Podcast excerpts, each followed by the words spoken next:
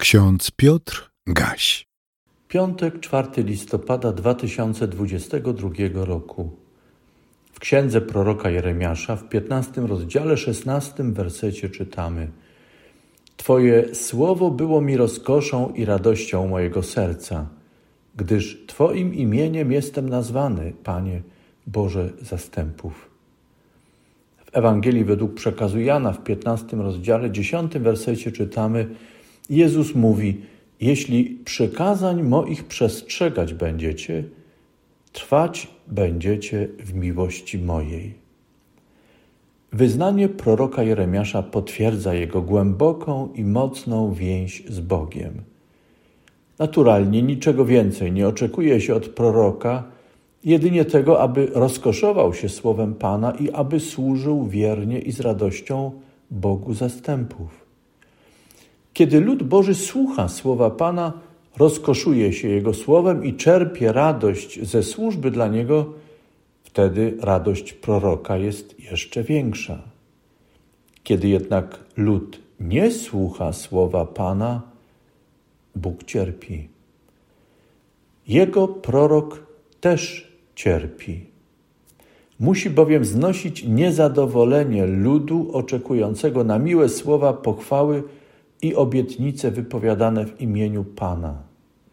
Lud, który nie chce słuchać prawdy o sobie, zachowuje się bezwzględnie, odrzuca, a nawet eliminuje nieuległych proroków.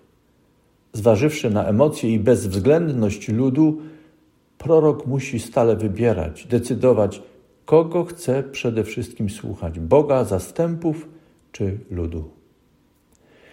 Jeremiasz wybierał służbę dla Pana i słuchanie Pana. Nie zachowywał się serwilistycznie wobec ludu. Ponad wszystko szanował słowo Boga zastępów. Ono, pełne Bożego Ducha, napełniało proroka mocą i mądrością w dostrzeganiu różnicy pomiędzy oddaną służbą dla ludu, a bezkrytycznym, uległym, służalczym poddawaniem się woli i nastrojom ludu, w których to nastrojach lud odchodził od Pana, Boga zastępów. Rozdział piętnasty Księgi Jeremiasza otwierają wstrząsające słowa. One są jakże mocnym potwierdzeniem, że prorok Pana był przekazicielem strasznego słowa Pana. Zacytuję je. I rzekł Pan do mnie: choćby stanęli przede mną Mojżesz i Samuel, nie miałbym serca dla tego ludu. Wypędź ich sprzed mojego oblicza, niech idą precz. A gdyby rzekli do Ciebie: dokąd mamy pójść? To odpowiedz im: tak mówi Pan, kto przeznaczony na śmierć, na śmierć. Kto na miecz, na miecz. Kto na głód, na głód. Kto na niewolę, do niewoli. I podam ich jako odstraszający przykład dla wszystkich królestw ziemi z powodu Manasesa, syna Hiskiasza, króla judzkiego, za to, co uczynił w Jeruzalem. Któż się zmiłuje nad Tobą, Jeruzalemie? Kto Cię będzie żałował? Kto się zatrzyma, aby się zapytać, jak Ci się powodzi? Ty mnie odrzuciłaś, mówi Pan. Tyłem się do mnie odwróciłaś. Wyciągnąłem więc rękę przeciwko Tobie i zniszczyłem Cię. Mam dość pobłażania. Straszna wiadomość. Straszna bowiem już nie tylko Jeremiasz nie może się wstawić za ludem. A gdyby nawet Mojżesz i Samuel, wielcy orędownicy wstawiający się za ludem przed Bogiem, przyszliby do Pana i błagali o ten lud, aby złagodził swój gniew, także oni nic by nie osiągnęli. Bóg powiedział: dosyć. Czas pobłażania dobiegł końca. Boży lud wiele otrzymał, więcej niż inne ludy, więc sąd Pana rozpoczyna się od jego ludu. W ten sposób Bóg znowu przypomina, że u Niego nie ma względu na osobę. Pan jest sprawiedliwy.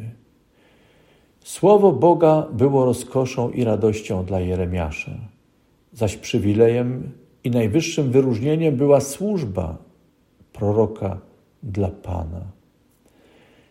Jednakże ten przywilej i najwyższe wyróżnienie były związane z ciężarem utrapienia, osamotnienia, odrzucenia i z zagrożeniem życia. Kiedy bowiem prorok stawał przed ludem z tak trudnym słowem Pana, lud, nie mogąc sięgnąć Boga, by okazać mu gniew, sięgał po tego, który był w jego zasięgu, po proroka. Lud na niego projektował całą niechęć, jemu okazywał gniew i złość. Tak było również w przypadku Jeremiasza. Wspomnijmy, że nie raz i nie dwa lud sprzeciwiał się i źle życzył Mojżeszowi i Samuelowi, a potem także Jeremiaszowi. Dzisiejsze hasło z Ewangelii według przekazu Jana pochodzi z mowy Jezusa Chrystusa o krzewie winnym i latorośli. Jezus Chrystus, jedyny prawdziwy pośrednik między Bogiem a ludem Pana i wszystkimi innymi ludami świata, jedyny doskonały orędownik i Zbawiciel, którego służba przewyższa służbę wszystkich innych orędowników, prawdziwy krzew winny tak mówi: ja jestem prawdziwym krzewem winnym, a Ojciec mój jest winogrodnikiem. Każdą latorośl, która we mnie nie wydaje owocu, odcina, a każdą, która wydaje owoc, oczyszcza, aby wydawała obfitszy owoc. Trwajcie we mnie, a ja w was. Jak latorośl sama z siebie nie może wydawać owocu, jeśli nie trwa w krzewie winnym, tak i wy, jeśli we mnie trwać nie będziecie. Ja jestem krzewem winnym, wy jesteście latoroślami. Kto trwa we mnie, a ja w nim, ten wydaje wiele owocu, bo beze mnie nic uczynić nie możecie. Kto nie trwa we mnie, ten zostaje wyrzucony precz jak zeschnięta latorośl. Takie zbierają i wyrzucają w ogień, gdzie spłoną. Jak mnie umiłował Ojciec, tak i ja was umiłowałem. Trwajcie w miłości mojej. Jeśli przykazań moich przestrzegać będziecie i trwać będziecie w miłości mojej, jak i ja przestrzegałem przykazań Ojca mego i trwam w miłości Jego. Módlmy się.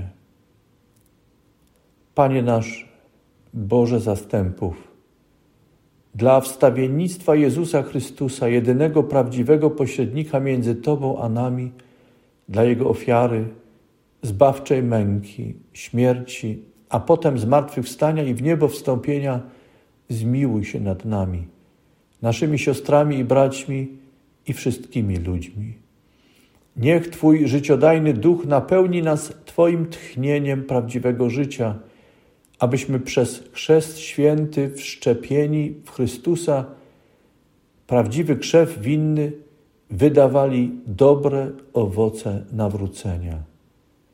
Oczyszczaj nas, abyśmy Twoje życie, aby Twoje życie nigdy w nas nie zamarło i abyśmy nigdy nie zmienili się w suchą latorośl, która nie wydaje owocu. Panie, okaż nam jeszcze swoją cierpliwość. Pomóż nam też pamiętać, że nie wolno nam nadużywać Twojej pobłażliwości i wystawiać Ciebie, naszego Boga, na pokuszenie. Zbaw nas dla zasług Syna Twojego, Jezusa Chrystusa, naszego Pana. Amen.